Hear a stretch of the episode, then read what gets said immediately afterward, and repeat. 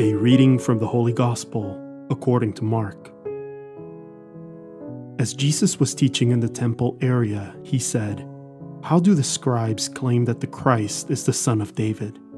David himself, inspired by the Holy Spirit, said, 'The Lord said to my Lord, sit at my right hand until I place your enemies under your feet.' David himself calls him Lord, so how is he his son?"